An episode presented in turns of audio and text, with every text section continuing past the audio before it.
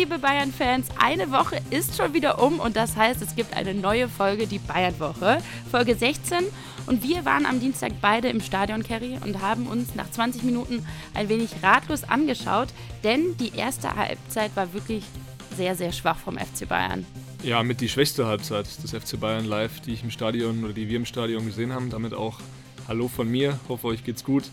Ähm, wir sind beide so ein bisschen durchgeschüttelt schon von der Woche. Man merkt, englische Woche, viel zu tun, mehr als gedacht. Es kamen ja noch ein paar andere Themen, aber reden wir erstmal über dieses Spiel gegen den ersten FC Köln. Und äh, ja, Hasan Salihamidzic hat sich nach dem Spiel sehr, sehr enttäuscht und auch wütend gezeigt. Ja, die erste Halbzeit haben wir verschlafen. Ähm, die, die war nicht gut. Ähm, die zweite Halbzeit war dann deutlich besser. Haben gut gespielt, haben versucht, haben Druck gemacht, haben, äh, ja, haben ähm, wirklich alles nach vorne geworfen, viele 1 zu 1 Situationen ähm, auf, den, auf den Flügel gesucht. Ähm, ja, ähm, hätten wir so von Anfang an gespielt, denke ich, dass wir uns ähm, ähm, hätten wir gro große Chancen gehabt, das Spiel zu gewinnen. Man muss sagen, Köln hat wirklich ein gutes Spiel gemacht, sehr diszipliniert verteidigt. Klar, natürlich, wenn so ein Spiel äh, so anfängt, dann ähm, ist das auch einfacher, klar, aber die haben wirklich ein großes Kompliment verdient und ja, am Ende äh, verdient unentschieden gespielt. Da würde ich sagen, klassischer klassisch Saisonstart verschlafen. Ähm, warum, ähm, kann ich auch nicht erklären. Äh, deswegen ähm, ist das jetzt die höchste Zeit, dass wir ähm, umschalten, dass wir jetzt ähm, genau so anfangen, wie wir in der zweiten, äh, zweiten Halbzeit gespielt haben, dass wir ähm, äh, begreifen, dass es jetzt äh, ja, um die Meisterschaft geht. Ja, das sind deutliche Aussagen von Brazzo. Hast du denn schon, Kerry, Erklärungsansätze? Ja, da gibt es einige. Also natürlich wird immer viel dieses Wort Mentalität in den Mund genommen. Salihamidzic hat es auch gesagt, wir müssen aufwachen, wir müssen jetzt diese ja, Energie auch in jedem Spiel auf die Straße bringen. Und ich finde es interessant, weil Bayerns Stärke war ja eigentlich immer dieses Thema Mentalität, dass man wirklich diese Griffigkeit an den Tag legt, wie Josua Kimmich immer sagt. Und letztes Jahr, ich erinnere mich noch, Achtelfinale Champions League gegen Salzburg, da hat Kimmich dasselbe gesagt. Also auch, wir müssen wirklich diese Einstellung an den Tag legen. Das ist der eine Punkt, das ist der eine Erklärungsansatz, der andere natürlich auch sportlich. Da geht es um Punkte wie die Positionierung, die Abstimmung, die Balance, die finde ich auch sehr im Mittelfeld gefehlt hat gegen Köln, hat man in der ersten Halbzeit sehr gut gesehen gesehen, Kimmich wurde extrem gut zugestellt. Er ist eben die erste Anspielstation im Mittelfeld. Und dann da vorne, da wurde sich zu wenig bewegt oder auch teilweise nicht gut bewegt. Also ähm, Goretzka stand sehr, sehr hoch. Er ist natürlich ein Box-to-Box-Spieler, einer, der den Zug zum Tor sucht, aber er stand zum Teil zu hoch. Kimmich hatte kaum Anspielmöglichkeiten, musste dann über die Innenverteidiger, über die Außenverteidiger gehen. Die wiederum haben sich dann auch schwer getan, das Spiel aufzubauen. Also auf der einen Seite sehr stark von Köln. Der Matchplan ist voll aufgegangen. Steffen Baumgart war happy. Wir hatten ihn am Mikrofon, ähm, nachdem er ja mit einem T-Shirt da stand bei, bei Minusgraden. Das war ja auch absoluter Wahnsinn.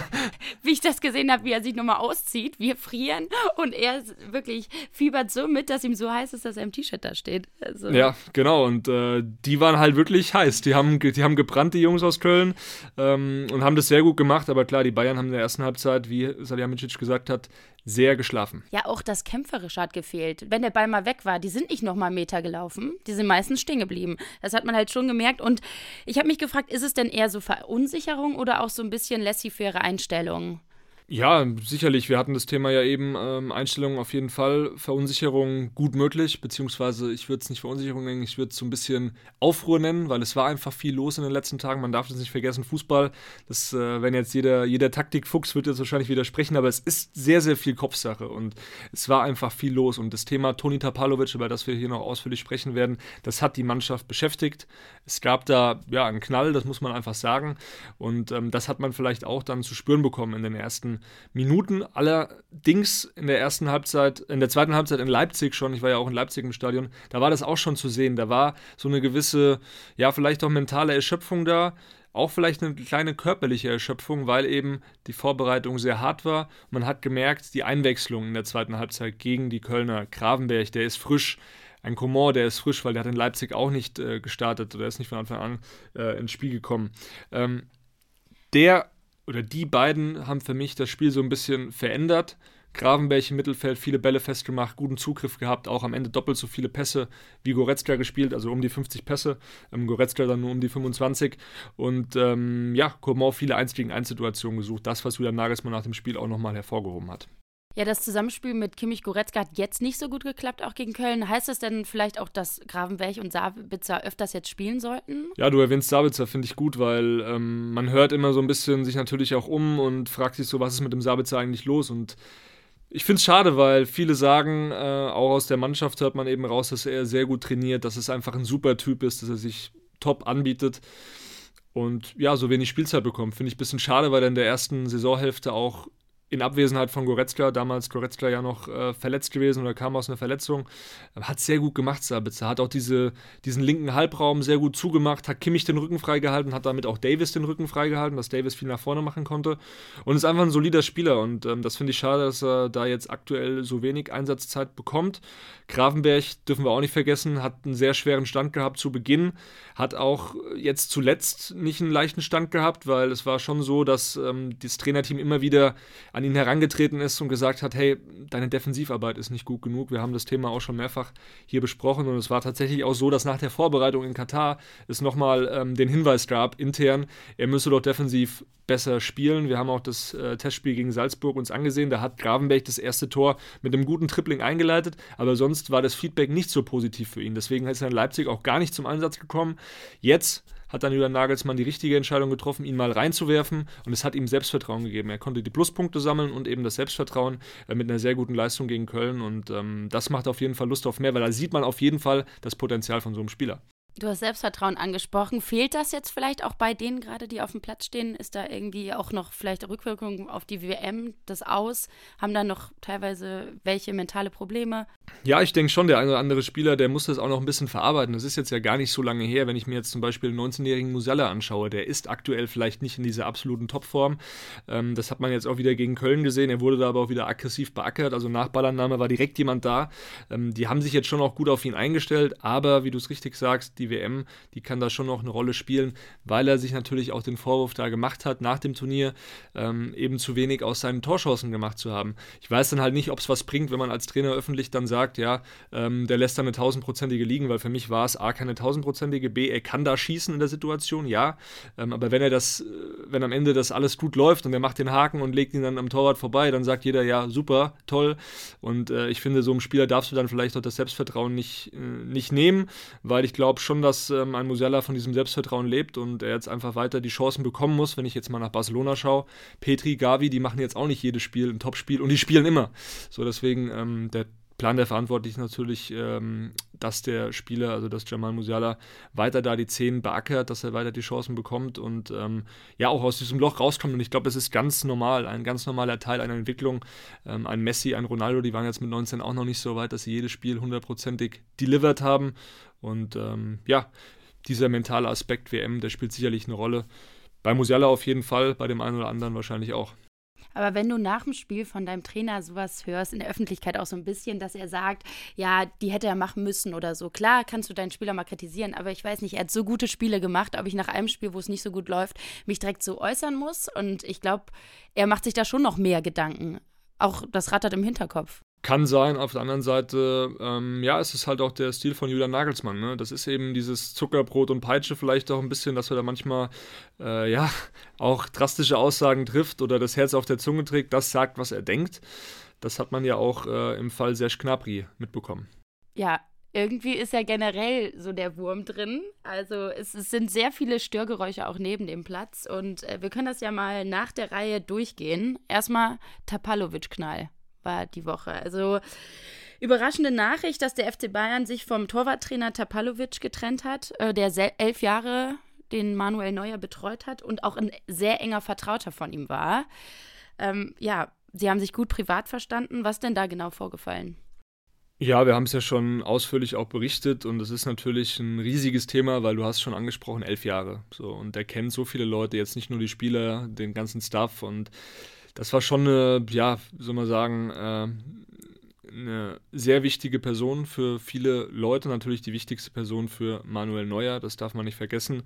Manuel Neuer ist jetzt verletzt, er steht nicht zur Verfügung, deswegen war der Zeitpunkt wahrscheinlich auch, oder deswegen kam es auch vielleicht gerade gelegen, eben dieses Thema zu beenden, weil es Probleme zwischen Toni Tapalovic und Julian Nagelsmann gab.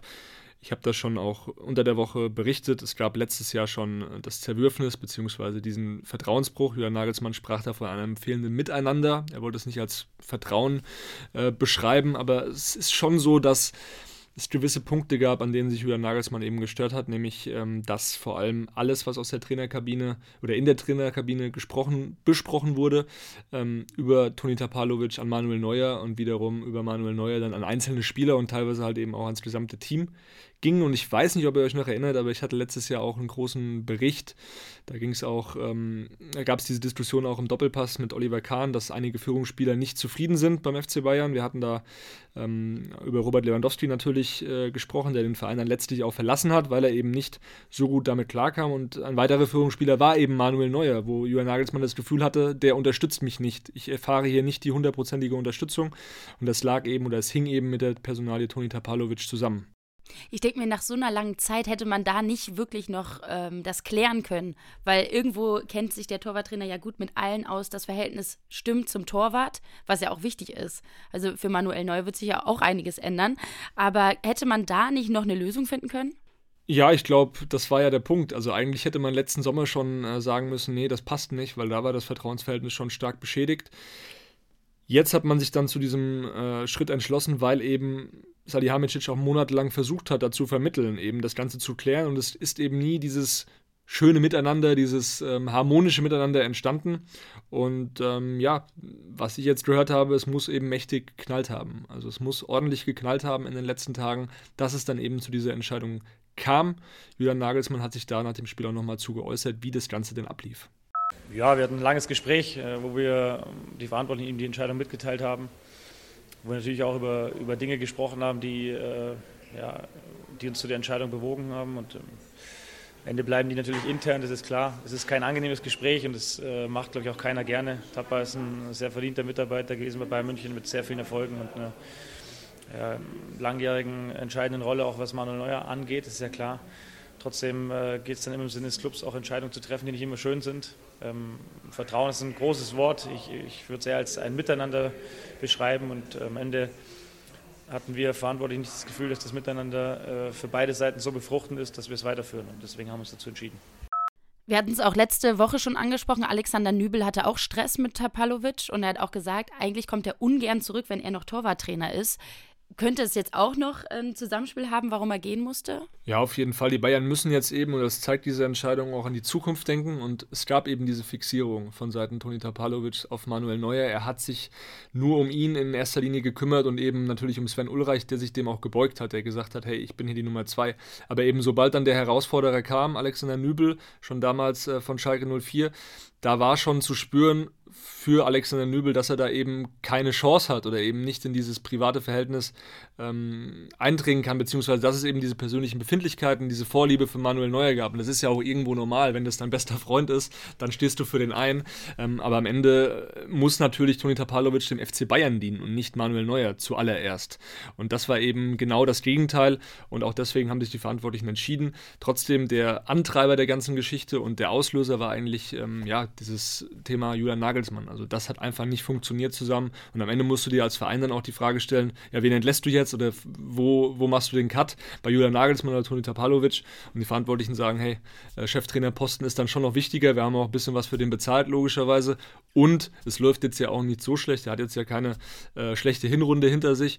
Ähm, ich bin trotzdem mal gespannt, wie das in den nächsten Monaten läuft, was das auch für Auswirkungen dann hat auf das Verhältnis Manuel Neuer, äh, Julian Nagelsmann, womit wir beim nächsten Thema sind. Ja, von außen finde ich, wirkt das auch so ein bisschen als Signal, dass er jetzt wirklich nicht mehr so die bedingungslose Rückendeckung bekommt, Manuel Neuer. Da verändert sich ja jetzt einiges auch für ihn, wenn er wiederkommt. Er hat nicht mehr seinen Vertrauten. Ja, auf jeden Fall. Er muss sich jetzt diesem fairen Konkurrenzkampf stellen. Jan Sommer, der brennt natürlich. Äh, Alexander Nübel, der kann sich jetzt eine Rückkehr natürlich umso mehr vorstellen zum FC Bayern. Der hat auch noch einen langfristigen Vertrag, also bis 25 und kann sich auch vorstellen, diesen zu verlängern, wenn dann die Bayern eben eben das Vertrauen dann auch aussprechen würden. Das wird sehr, sehr spannend. Ähm, ich hatte letzte Woche ja auch gesagt, das Thema Nübel ist noch nicht abgehakt. Die haben ihn nicht abgeschrieben äh, durch die Sommerverpflichtung und ähm, ja, wird uns auf jeden Fall beschäftigen. Und natürlich die Lösung. Wer wird's denn? Wer macht denn den Torwarttrainer? Das spielt auch eine Rolle und Julian Nagelsmann, der hätte da schon gerne einen Vertrauten. Es sind da zwei Namen gehandelt worden in den letzten Tagen. Einmal der Michael Rechner von der TSG Hoffenheim und äh, Frederik Gößling von RB Leipzig. Ähm, Gößling steht höchstwahrscheinlich nicht zur Verfügung. Leipzig will ihn nicht abgeben. Die haben jetzt ja auch schon genug äh, nach München abgegeben. Ähm, aber es gibt auch noch die Option Tom Starke. Tom Starke hat bei uns am Mikro gesagt, er kann sich das durchaus vorstellen, eben zu bleiben, ähm, obwohl natürlich sein Fokus schon auf dem Campus liegt, aber er schließt es nicht aus. Also das wäre schon eine mögliche Lösung bis zum Sommer, weil natürlich jetzt, es ist ja schwierig auch für TSG Hoffenheim jetzt einen Ersatz für Michael Rechner zu finden beispielsweise, der sich das angeblich auch gut vorstellen kann. Also es ist schon schwierig, am Ende müssen die Bayern wieder eine Ablöse zahlen, wer weiß das schon, das ist äh, durchaus möglich, weil während der Saison jemanden eben abzuwerben, auch aus dem Staff, das kostet eben Geld ähm, und Tom Starke stünde eben parat. Äh, deswegen äh, kann ich mir den als Lösung auch gut vorstellen, weil er auch ja, einfach ein Bayern-Urgestein ist. Halten wir fest, es gibt einige Optionen und eins ist klar, das haben die Verantwortlichen auch nochmal gesagt, dass die Entlassung von Tapalovic keine Auswirkungen auf Manuel Neuer hat? Nichts. Ähm, für Manuel, mit Manuel habe ich ähm, gesprochen, viel gesprochen, auch heute gesprochen und äh, das hat mit Manuel überhaupt nichts zu tun, sondern ähm, ähm hatte damit zu tun, dass äh, wir uns auf dieser Position neu orientieren wollten. Kerry, glaubst du, das ist wirklich so? Ja, ehrlich gesagt fällt es mir schwer, das zu 100% zu glauben, weil es eben einfach Fakt ist, du hast es schon angesprochen, es war jetzt nicht irgendein Torwarttrainer, es war wirklich oder es ist der beste Freund von Manuel Neuer. Und Manuel Neuer kommt aus der schwersten Verletzung seiner Karriere, will die Heim-EM spielen, will wieder zurück ins Tor, will nochmal es wirklich wissen und das ohne Toni Tapalovic. Ich bin gespannt. Wir kennen alle Manuel Neuer, er ist jemand, der auch so weit gekommen ist, weil er sehr ehrgeizig ist Jetzt muss er einfach fit werden und dann bin ich gespannt auf die Reaktion. Wie gesagt, ich glaube aber, es ist nicht mehr dasselbe Vertrauensverhältnis oder dasselbe, dieselbe Beziehung zu Julian Nagelsmann und auch teilweise zu den Verantwortlichen wie vorher, weil es für ihn schon ein ja, großer Schlag ist, dass Toni Tapalovic jetzt den Verein so kurzfristig verlassen musste. Ich habe auch gehört, dass es eben sehr kurzfristig alles ablief. Klar, es gab da dann nochmal einen Krach und man kam nicht auf einen Nenner, dann gab es dieses Gespräch, aber kurz danach war dann eben schon in der Presse, dann auch bei uns bei Sport 1, schnell davon zu lesen, schnell davon zu erfahren, dass eben der Torwarttrainer entlassen wurde. Und Tapalovic selbst, der sprach ja bei Instagram oder schrieb bei Instagram auch von einer sehr überraschenden ja, Entscheidung, von einem sehr überraschenden Entschluss von Seiten der Verantwortlichen.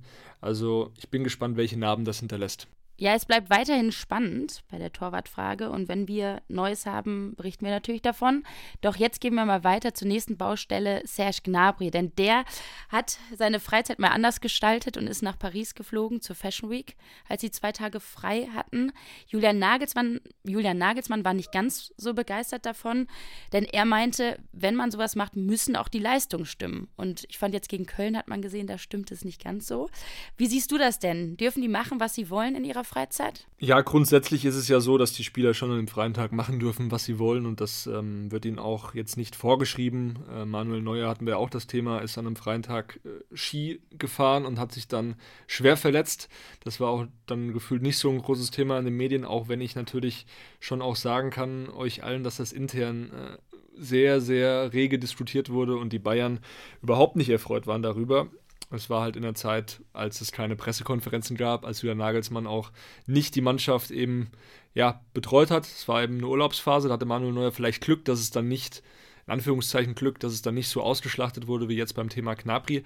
Ich fand halt, Julian Nagelsmann hat ähm, am Montag auf der PK das Thema vielleicht auch unnötig ein bisschen groß gemacht, wenn ich jetzt mal eine Meinung dazu sagen darf, weil am Ende ähm, war es dann in den Medien durch diese Aussagen, fand ich, weil Knapri hat in Leipzig jetzt kein schlechtes Spiel gemacht. Also ich habe ihm eine 2,5 gegeben, vielleicht war das eine halbe Note zu gut, aber ich fand seine Vorlage zum 1 zu 0 durch Chupomoting fand ich sehr stark. Er hatte auch einige andere gefährliche Aktionen. Er war da für mich der ja auffälligste Offensivspieler und ähm, ja, hat dann eben den Fehler gemacht, zur Fashion Week zu fahren, weil es schon auch ein Thema war bei anderen Spielern. Also es gab Einladungen für weitere Bayern-Stars, die eben aber gesagt haben, nein, wir machen das jetzt nicht, weil auch der Verein oder die Verantwortlichen, auch das Trainerteam immer wieder sagen, hey, äh, ihr wisst schon, dass wir jetzt in drei Wochen dann auch gegen PSG spielen, dass wir da viele schwierige Spiele auch davor noch haben und dass ihr jetzt auch die Zeit zum Regenerieren nutzt. Und wir hatten eben ja auch schon angesprochen, das harte Trainingslager in Katar.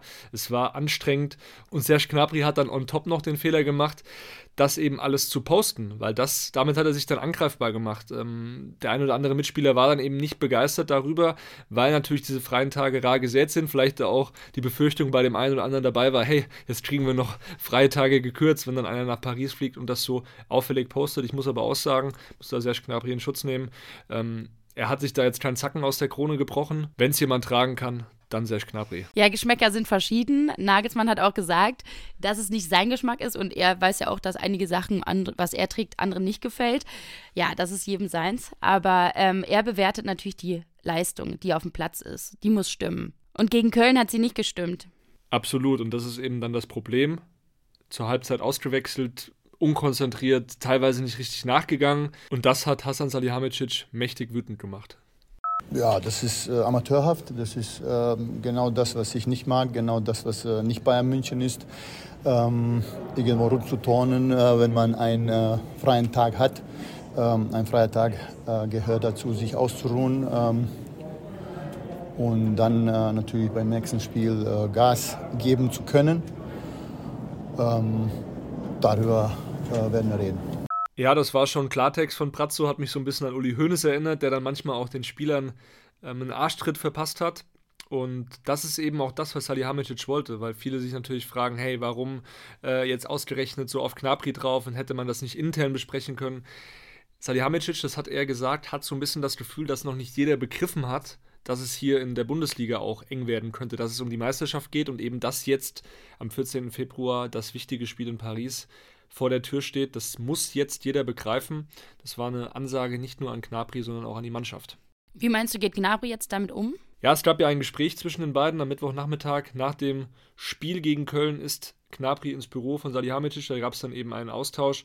Und ähm, ja, Rapport kann man, kann man sagen. Es war jetzt aber auch nichts Wildes.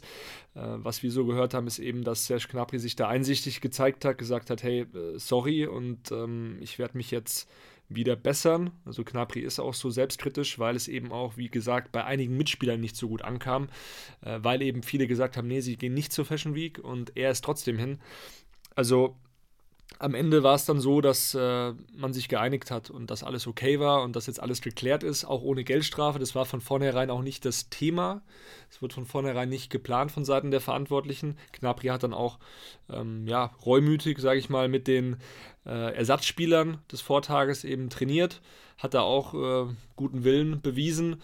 Und jetzt geht es natürlich für ihn darum, auch mal die Konstanz auf den Platz zu bringen. Und das erwarten auch die Verantwortlichen. Das nervt die Verantwortlichen auch, dass sie einfach nicht genau wissen, was kriegen sie von Serge Gnabry. Mal hat man den Gnabry wie vor der WM-Pause, wo er alles in Grund und Boden schießt und dann eben so verunsicherte Leistungen, unkonzentriert zum Teil, nicht richtig bei der Sache, ähm, wie jetzt eben gegen Köln in der ersten Halbzeit. Wobei ich halt eben auch sage, vielleicht war der Druck dann bei ihm auch da, dann hat er den gespürt und hat eben ja eine Blockade gehabt. Also es ist wie gesagt viel Kopfsache. Ähm, das Thema war sehr groß, das Thema ist jetzt aber abgehakt. Es war für mich ein hausgemachtes Problem, erstmal von Knapri, dann von Nagelsmann, dann vielleicht auch ein bisschen von Brazzo, auch wenn Brazzo da aus meiner Sicht recht hat, dass die Spieler jetzt mal begreifen müssen eigentlich, worum es da geht. Ja, aber er ist ja nicht alleine nur, der auf dem Platz steht. Also die anderen sind auch sehr unkonzentriert gewesen. Ich glaube, da muss sich einiges ändern. Also auch wenn er jetzt eine Blockade hat, hatte, ist bei den anderen Spielern das ja genauso. Also ich habe gemerkt, einige waren verunsichert auf dem Platz. Ja, absolut. Man hat es sogar bei den Innenverteidigern gesehen. Upamecano war sehr stark, aber Delicht einige Bälle, wo ich mir gedacht habe, warum spielt er die jetzt so? Das kann er eigentlich besser. Ähm, Jan Sommer dagegen fand ich sehr, sehr abgeklärt. Und wie gesagt, die Spieler, die reinkamen, auch ein Tell, auch ein, wie gesagt, schon Gravenberg. Und diesen Jungs, finde ich, den muss man jetzt auch in den nächsten Spielen dann mal das Vertrauen geben, weil es sind jetzt eben harte Wochen und jeder muss sich jetzt zeigen. Das spornt ja auch intern nochmal den Konkurrenzkampf an. Wenn jetzt vielleicht ein, keine Ahnung, Chupomoting merkt, hey, der Tell spielt da so gut, dann stellt vielleicht doch mal äh, den Tell vorne rein und dann muss Chupomoting sich wieder ein bisschen beweisen. Also es geht ja auch darum, sich gegenseitig so ein bisschen zu kitzeln. Wen ich persönlich ganz gut fand gegen Köln, das war Leroy Sané. Ähm, dem gelang zwar auch nicht viel. Ich erinnere mich da an den Schuss kurz vor Ende, wo er da äh, aus eigentlich freier Position abzieht und das Ding geht irgendwie in den, in den Oberrang rein. Aber er ist sehr engagiert im Spiel gegen den Ball gewesen. Und das hat mir bei Knapri auch gefehlt. Das hat mir bei einigen Spielern generell gefehlt. Und ähm, ja, ich bin gespannt, wie er jetzt dann aufstellt am äh, nächsten Spieltag gegen die Eintracht, weil das wird ein richtiger Gradmesser, das wird ein sehr schwieriges Spiel. Äh, die Eintracht immer stark gegen die Bayern, äh, müssen zwar auswärts nach München, aber wir haben ja gesehen, was aktuell möglich ist bei so einer Verunsicherung, wie der FC Bayern sie in der ersten Halbzeit gegen die Kölner hatte. Ja, die müssen jetzt mal ein Zeichen setzen, also dass es auch wieder anders geht. Aber es gibt auch gute Nachrichten beim FC Bayern. Mané ist wieder zurück auf dem Trainingsplatz. Ich habe Bilder gesehen, wie er locker joggt. Ähm, wie ist denn sein aktueller Gesundheitszustand? Ja, er hatte ja im November diese schwere Verletzung, äh, Wadenbeinköpfchen war das, glaube ich, äh, komische Verletzung, aber er musste operiert werden und ihm geht es jetzt wieder besser. Wir haben uns da auch ein bisschen umgehört. Also er gibt sich selbst so um die drei Wochen, bis er wieder spielen kann. Das ist sein Comeback-Plan. Ähm, er muss jetzt natürlich langsam locker belasten, ist aber guter Dinge, dass er da eben im äh, Februar wieder sein Comeback gibt. Die Frage ist natürlich, reicht es für den 14. gegen Paris? Ich sage jetzt vom Gefühl her nein weil ja einfach auch da kein Risiko eingegangen werden soll. Salihamidzic hat uns schon ähm, in Katar gesagt, wir werden da absolut vernünftig sein. Wenn Sadio fit ist, dann wird er auch spielen. Aber solange wir nicht die hundertprozentige Bestätigung haben, dass es eben schon voll wieder geht auf dem Platz, das eine ist ja Return to Training und das andere ist Return to Match. Also es sind zwei völlig unterschiedliche ähm, äh, ja, Dinge, weil diese Competition ist halt eine ganz andere in so einem Spiel. Insofern kann ich mir durchaus vorstellen, dass er dann am 18. Februar in Mönchengladbach sein Comeback gibt, mal eingewechselt wird. Aber wie gesagt, das ist viel Spekulation. Die einzige Info, die wir haben, ist eben, er gibt sich diese drei Wochen. Und äh, ja, auf jeden Fall wird er dabei sein am 8. März, wenn Paris dann nach München kommt. Ein weiteres Sorgenkind Masraui, der sich jetzt auch schon im Stadion blicken lassen hat. Wie ist denn da die aktuelle Lage? Ja, genau. Er war im Stadion gegen den FC, dick eingepackt in eine Winterjacke, äh, Mütze, Schal, alles dabei. Er muss sich schonen. Also ich habe auch mal gefragt, ist alles okay? Er meint so, ja. Ähm, der Kollege Maximilian Koch von der Abendzeitung hat dann auch nochmal mit ihm ein kleines äh, Gespräch geführt. Da meinte Masraui, er darf wirklich aktuell gar nichts machen drei, vier, fünf, sechs Wochen kann es noch dauern. Die Info, die wir hatten im Januar, war aus seinem Umfeld, er will eigentlich schon gegen Paris dabei sein, aber dieser Plan, der wird nicht aufgehen, weil es einfach, er muss sich schonen. Und es gibt jetzt nochmal eine Untersuchung in den nächsten Tagen. Da wird dann ähm, festgestellt oder wird dann ähm, ja, sich herauskristallisieren, wann er wieder ins Training einsteigen kann. Also wir hoffen natürlich, dass es bald ist, weil wir haben auch gesehen gegen Köln, äh, Pavard, ich weiß nicht, ob der mit den Gedanken schon bei einem anderen Verein ist, aber der hat nicht gut funktioniert und Masraui geht im Spiel des FC Bayern, wenn er fit ist und das wird natürlich auch noch dauern, bis er dann wieder zurückkommt. Wir haben wieder das Thema Return to Training, Return to Match, Competition, wie auch immer. Ähm, davon sprechen die Ärzte immer, deswegen sage ich so. Äh, hätte ich jetzt auch nicht sagen müssen, aber egal, ich mache einfach, ich mache einfach weiter. Ihr müsst wissen, die Morin hat mich gerade angeschaut. Wieso faselt er jetzt Englisch so? alles gut. Ein bisschen Abwechslung reinbringen. Ein bisschen Abwechslung reinbringen, genau. Ein ähm, bisschen Denglisch wie Musella. Äh, nee, Spaß, jetzt bin ich abgekommen vom, vom Thema. Nee, Masraui, genau. Äh, Geduld ist gefragt, es wird noch dauern. Ähm, ja, und Julian Nagelsmann gehen da die Optionen aus, auch wenn natürlich mit Bunassar bald wieder eine ernsthafte Alternative zur Verfügung stehen wird, in Anführungszeichen. Nein, auch da ist es so, Bunassar, der trainiert nach wie vor individuell, das müssen wir auch äh, nochmal geben, dieses Update. Da ist jetzt auch noch nicht absehbar, wann er wieder mit der Mannschaft voll äh, ja, trainieren kann und wann er auch spielfähig sein wird. Blicken wir noch mal einmal zum Nachwuchs. Denn du hattest Infos, dass die Bosse einen interessanten Plan haben mit einem jungen Innenverteidiger. Wie sieht der Plan denn aus?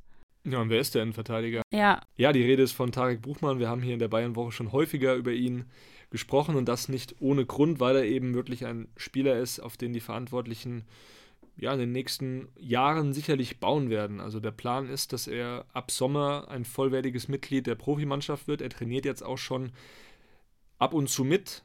Er würde wahrscheinlich auch fest mit trainieren, wenn es nicht dieses Schulproblem gäbe, in Anführungszeichen. Also Tarek Buchmann macht noch sein Abitur. Das will er dann dieses Jahr auch abschließen und dann soll er ab Sommer eben fest integriert werden, auch immer die Vormittagseinheiten mit der Mannschaft absolvieren.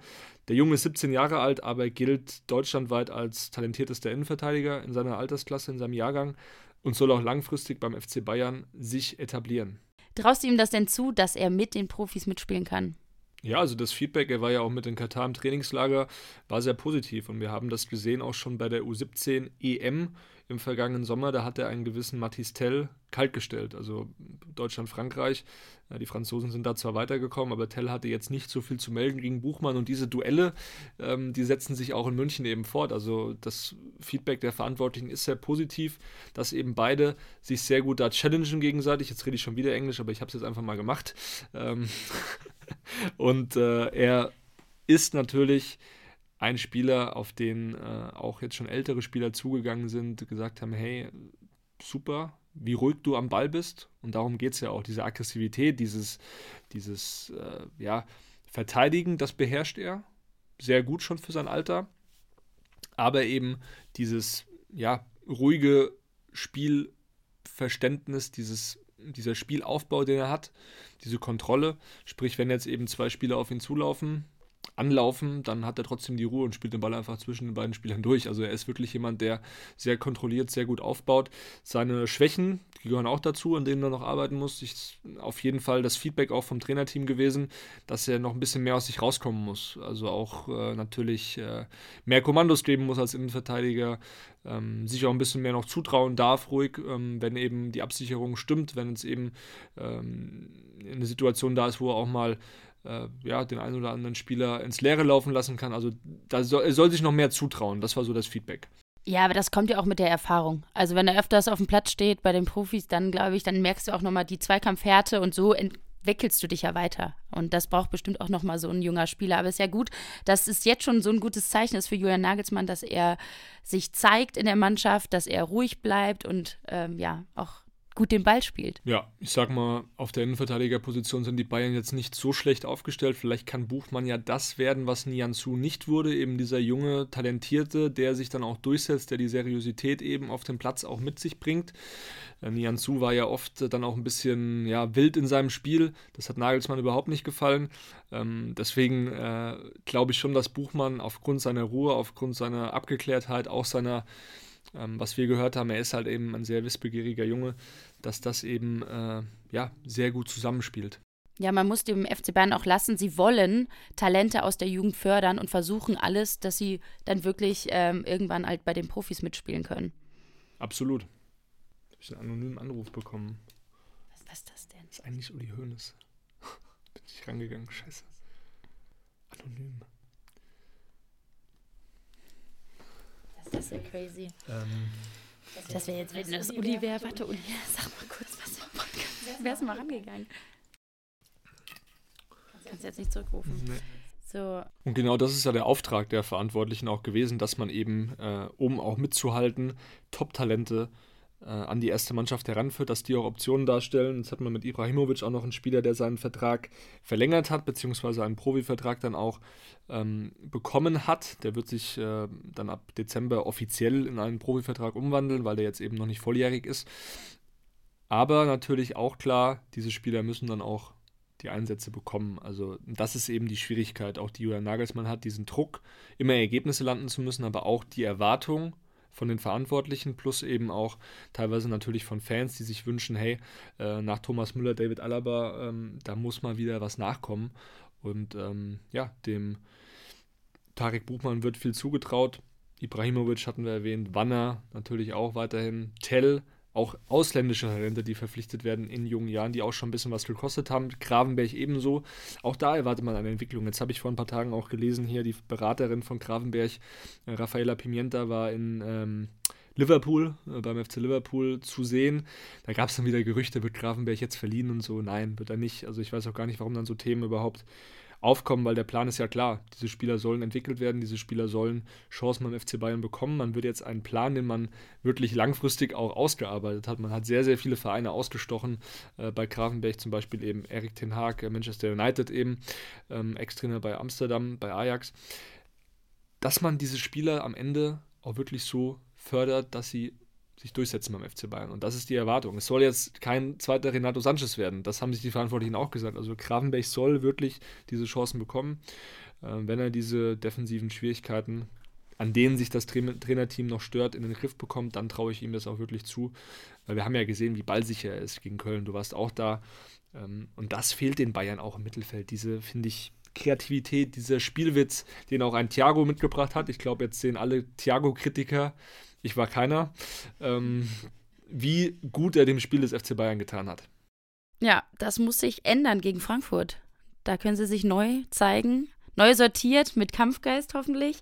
Und dann ein Gegner auf Augenhöhe, die SGE. Hat auch einiges vor. Ja, du sagst es. Also die SGE hat sich sehr gut entwickelt. Ich komme ja auch aus der Nähe von Frankfurt ursprünglich und beobachte das auch mit, ähm, ja, mit Begeisterung, muss ich ganz ehrlich sagen, weil es macht Spaß zu sehen, wie sich da der Verein entwickelt hat. Junge Spieler auch äh, entwickeln. Ein Lindström zum Beispiel, äh, davor auch ein äh, Luka Jovic, der jetzt bei einem anderen Verein schon wieder, also bei Florenz, nachdem er bei Real Madrid schon ähm, in Anführungszeichen verkackt hat, jetzt auch in Florenz nicht zurechtkommt. Da merkt man, was es auch für ein gutes Umfeld eben ist in Frankfurt.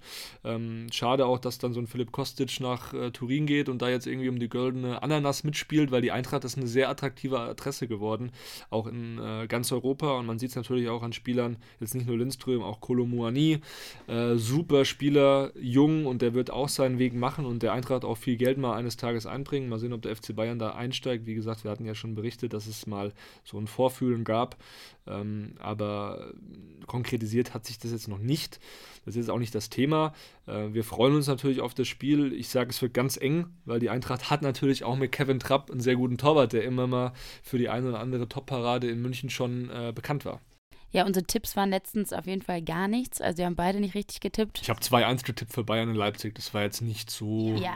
Also am Ende war es ein 1-1 und ich glaube, wenn äh, der ein oder andere Spieler da noch ein bisschen konzentrierter abgeschlossen hätte. Ja, hätte, hätte. So, jetzt dein Tipp für das Spiel gegen die Eintracht. Ja, aufgrund der aktuellen Verfassung bei der Mannschaft glaube ich an ein weiteres Remis. Äh, 2 zu 2 wäre mein Tipp. Was sagst du? Ja, ich will jetzt nicht das Gleiche sagen. Ich hätte jetzt auch an Unschieden gedacht, aber ich glaube, es fallen ein paar mehr Tore. Ich würde sagen 3-3. Guter Tipp auf jeden Fall. Wir beobachten das Ganze. Wir sind wieder im Stadion. Wobei du bist Skifahren, ne? Ja, Machst du den Manuel Neuer oder was? Nein.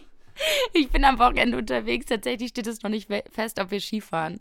Aber ich bin. Aber ist eine Option. Ja, ist eine Option. Ja, dann, genau. pass, dann pass mal gut auf dich auf. Ich könnte nicht Skifahren. Ich habe das mal probiert, Leute, aber nee, doch, machst einen Kurs und dann geht das. Das lernt man relativ schnell. Man muss sich das nur trauen. Das geht schon. Komm, du kommst mal mit Skifahren, Gary. Ich weiß nicht, was ich jetzt antworten soll. Dass du es machen möchtest, Mann. Dass du es mal ausprobierst. Du kannst nicht sagen, dass du es nie machst. Ja, dann lass uns doch mal eine Runde Langlauf fahren. Das traue ich mir zu. Das ist auch nicht so gefährlich. Wir machen Biathlon. Das ist eine super Idee. Mit Schießen. Das ist ein bisschen mit Action. Das machen wir. Nee, aber ich will jetzt nicht hier bei dem, also bei dem Langlauf laufe ich da wie so ein Opa in, in, diesem, in dieser Loipe drin. Also in diesem, diesem vorgezeigt. Nee, nee, nee. Also da müssen wir aufpassen. Wir wollen die Bayern-Woche ja auch weiter aufnehmen und ich, ich, bei mir ist die, bei mir ist die Gefahr eben schon da, dass ich mich dann irgendwie ablege. Ich habe da nicht so ganz die Balance, deswegen spiele ich auch nur Kreisliga. Ähm, deswegen, äh, ja, lassen wir das mal lieber. Ja, okay, aber Langlauf können wir schon machen. Und jetzt nochmal zum Spiel zu kommen. genug über Langlauf gesprochen. Was müssen die Bayern ändern, damit es jetzt gut geht gegen die Eintracht? Ja, sie müssen im Grunde das zeigen, was sie in der zweiten Halbzeit gegen Köln gezeigt haben. Also diese, äh, dieser Mut, diese Spielfreude im 1 gegen 1, aber auch einfach mal einen Gegner müde spielen. Das haben sie überhaupt nicht hinbekommen gegen Köln. Ähm, da ist eben wieder das Thema Mittelfeld Kimmich Goretzka, die Schallzentrale, hat für mich nicht funktioniert. Goretzka ja auch aufgrund von Schwindel äh, ausgewechselt zur Pause. Deswegen würde ich mir schon wünschen, dass da äh, Gravenberg die Chance erhält. Goretzka dann im ja, Spiel auch gegen Mainz wieder die Chance bekommt oder eben Sabitzer, ich habe den auch angesprochen, sehr guter Spieler. Also Nagelsmann hat Optionen ich würde mich da freuen, damit auch Gravenberg jetzt im Flow bleibt, weil es ist eben nicht so leicht für einen jungen Spieler. Äh, wenn er dann mal Selbstvertrauen hat, dann muss er auch weiter die Chance bekommen. Das ist meine Meinung, weil sonst dann ist irgendwie der Kopf, dann hängt er auch wieder, wenn er jetzt wieder vielleicht 60, 70, 80, 90 Minuten auf der Bank sitzt. Wer weiß das schon. Deswegen würde ich mir da schon ein Mittelfeld äh, mit Gravenberg wünschen. Und ja, dann wieder ein Musiala vielleicht in Topform. Das wäre auch wichtig. Thomas Müller, über den äh, wollten wir eigentlich auch noch sprechen. Der hat jetzt zweimal ähm, von der Bank die Chance erhalten. Natürlich für ihn eine ungewohnte Situation, aber er selbst sagt auch, hey, ähm, das Leistungsprinzip zählt und ich muss mich unterordnen. Ich bin gespannt, ob sich das entwickelt wie damals bei Nico Kovac, als dann Thomas Müller irgendwann auch mal öffentlich äh, stunk gemacht hat, weil er eben mehr Spielzeit wollte, oder ob das jetzt so läuft, dass ja, einfach eine gute Kommunikation stattfindet, auch zwischen den Verantwortlichen, zwischen Trainer Julian Nagelsmann und Thomas Müller. Müller selbst hat natürlich betont nach dem Spiel in Leipzig, dass er viel spricht mit Nagelsmann. Und das ist schon mal ein gutes Zeichen, weil das war mit Nico Kovac damals nicht der Fall. Wäre es denn vorstellbar, dass Müller mit Musiala vorne spielt? Ja, also natürlich ist der Plan schon der Bayern, dass Musiala auf der 10 spielt, dass Müller der Backup ist oder der Herausforderer ist oder eben auch vorne spielt Thomas Müller auf der 9 für Choupo-Moting. Ist auch eine Option. Choupo-Moting hat mir jetzt nicht so gut gefallen gegen Köln, deswegen warum nicht auch Musiala und Müller zusammen. Ich fände es auch gar nicht verkehrt und das hat auch schon in der Vergangenheit funktioniert. Musiala auf dem Flügel, Müller auf der 10. Aber da sehe ich jetzt, ehrlich gesagt, auf beiden Flügeln gesetzt Sané und eben Coman, der reinkam gegen Köln und es gut gemacht hat. Knapri jetzt erstmal nicht nur aufgrund eben dieser Paris-Sache, das haken wir jetzt auch ab. Ähm, aktuell wahrscheinlich eher außen vor. Deswegen tippe ich mal auf eine Offensive. Ähm, Coman Sané, Musiala auf der 10 und dann entweder Choupo-Moting oder Müller. Bin gespannt. Ja, ich bin auch sehr gespannt und äh, frag mich aber, wie sieht es denn bei der Eintracht aus? Ja, und ich glaube, da haben wir nur gefährliches Halbwissen zu bieten. Ich verfolge die Eintracht natürlich auch, aber trotzdem holen wir da mal unseren Experten rein, Christopher Michel, unseren SWE-Reporter. Der gibt uns mal eine Einschätzung ab, wie es da gerade läuft und wie auch die Stimmung bei den Hessen ist. Eintracht-Trainer Oliver Glasner musste gegen den SC Freiburg auf Kevin Trapp verzichten. Der Schlussmann ist natürlich Schlüsselspieler, war aber erkältet. Ob er bis Samstag gegen den FC Bayern München wieder fit ist, das ist noch fraglich. Vertreten wird ihn Dian Tramay, der seine Aufgabe gegen den SC Freiburg gut gelöst hat. Er ist 21 Jahre jung, hochtalentiert und hat bei seinem zweiten Bundesliga-Einsatz gezeigt, dass er Trapp auch einmal punktuell ersetzen kann. Bitter für die Eintracht ist natürlich der Ausfall von Junior Dina Ebimbe, der rechte Außenbahnspieler, der auch im Zentrum gespielt hat, wird zwei bis drei Monate fehlen, vielleicht sogar noch länger. Er hat sich einen Sinnesmosebandriss gegen den FC Schalke 04 zugezogen. Und ja, da muss Oliver Glasner wieder Kreativität zeigen, wie er diesen Mann ersetzt.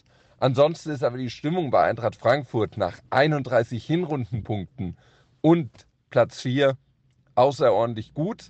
In der Champions League sind die Hessen auch noch vertreten, genauso im DFB-Pokal gegen den SV Darmstadt 98. Man fährt zuversichtlich zum FC Bayern München. Man will den Rekordmeister auch wieder ärgern.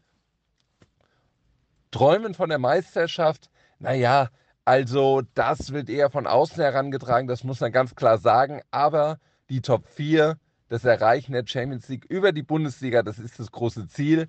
Dafür sieht man sich nun gerüstet. Ob auf dem Transfermarkt noch etwas passiert bis nächsten Dienstag, das ist nicht ganz sicher. Markus Krösche sieht den Kader gerüstet. Oliver Glasner eigentlich auch. Vielleicht fällt noch eine Verstärkung vom Laster, aber die Eintracht fährt selbstbewusst und sehr gut gelaunt nach München und freut sich auf das Spitzenspiel zum Auftakt der Rückrunde. Ja, vielen Dank, Christopher. Du bist natürlich auch, äh, das muss man ganz klar sagen, einer der nettesten Kollegen, die es gibt. Also ich kenne kaum einen so netten Kollegen wie Christopher Michel. Äh, immer super informiert, hat das Herz am absolut rechten Fleck und sitzt bei uns auch am Sonntag im Doppelpass zusammen mit SGE-Sportchef Markus Krösche. Für alle Bayern-Fans sicher auch interessant, weil natürlich auch über das Spiel dann gesprochen wird. Deswegen gerne einschalten und äh, sind wir mal gespannt auf das Spiel. Es lohnt sich und ihr werdet erstmal vorab viel Spaß im Stadion haben. Ihr seid nämlich zu zweit da unterwegs. Und äh, ja, sucht die Neuigkeiten wieder für uns für nächste Woche. Die Folge ist zu Ende, Folge 16. Es war wieder super, Kerry. Ist im Kasten, gemacht, genau, hat Spaß gemacht. Ich und hoffe, euch auch. Und du wolltest was sagen, Mori. Ja, sorry. Ich wollte euch eigentlich noch ein schönes Wochenende wünschen und äh, viel Spaß beim Fußball. Bis nächste Woche. Bis dahin, macht's gut. Ciao, ciao.